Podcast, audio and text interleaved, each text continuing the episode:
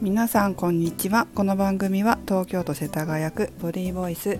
心と体のトレーナー私メグが主に健康やダイエットに関するさまざまな情報を配信する番組です。250回目の今日は体の声に耳を傾けるをお送りします。先日のアップルウォッチ心電図事件以来ちょっと顎の調子が良くなくてですね今日は久しぶりに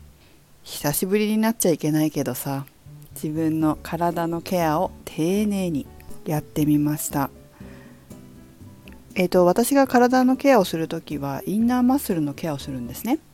インナーマッスルとアウターマッスルっていうのは、えーと、体の内側の骨に近い方がインナーマッスル。外側でこうちょっと皮膚の上から触れるようなのがアウターマッスルというふうに大きく分類しています。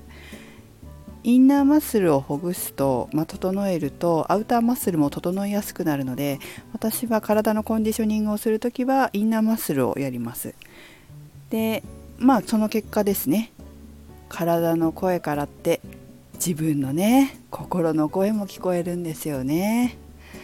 ああなんか緊張してたかもしれないな最近。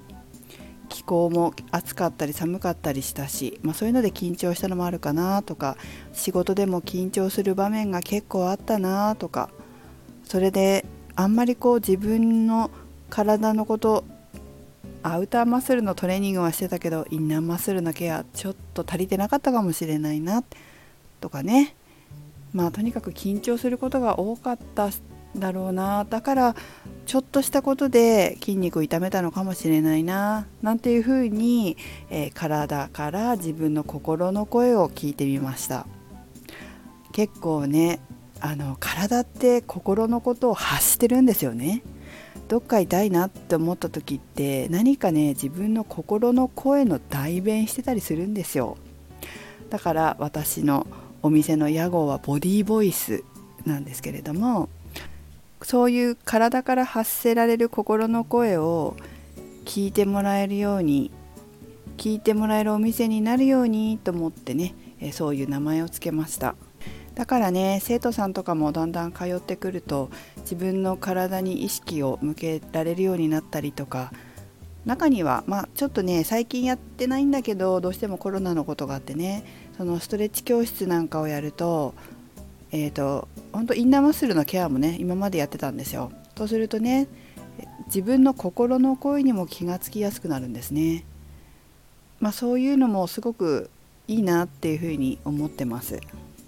トレーナーってやっぱりダイエットを教えるだけでもないし筋トレを教えるだけでもないしまあ私はあの心理面っていうのもすごく大事だと思ってるんですね絶対に体に影響を与えますからなのであの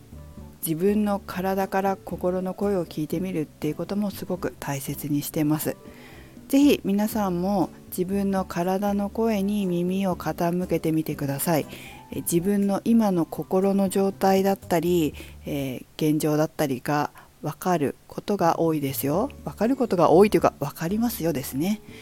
なんか自分でやり方わからないなとかあのやり方教えてほしいなっていう時は是非ね、えー、気軽に声かけてください。あとなんかどんなことやるのか分かんないなっていう説明してほしいっていう場合は無料説明会とかもやってるので遠慮なく声かけてください。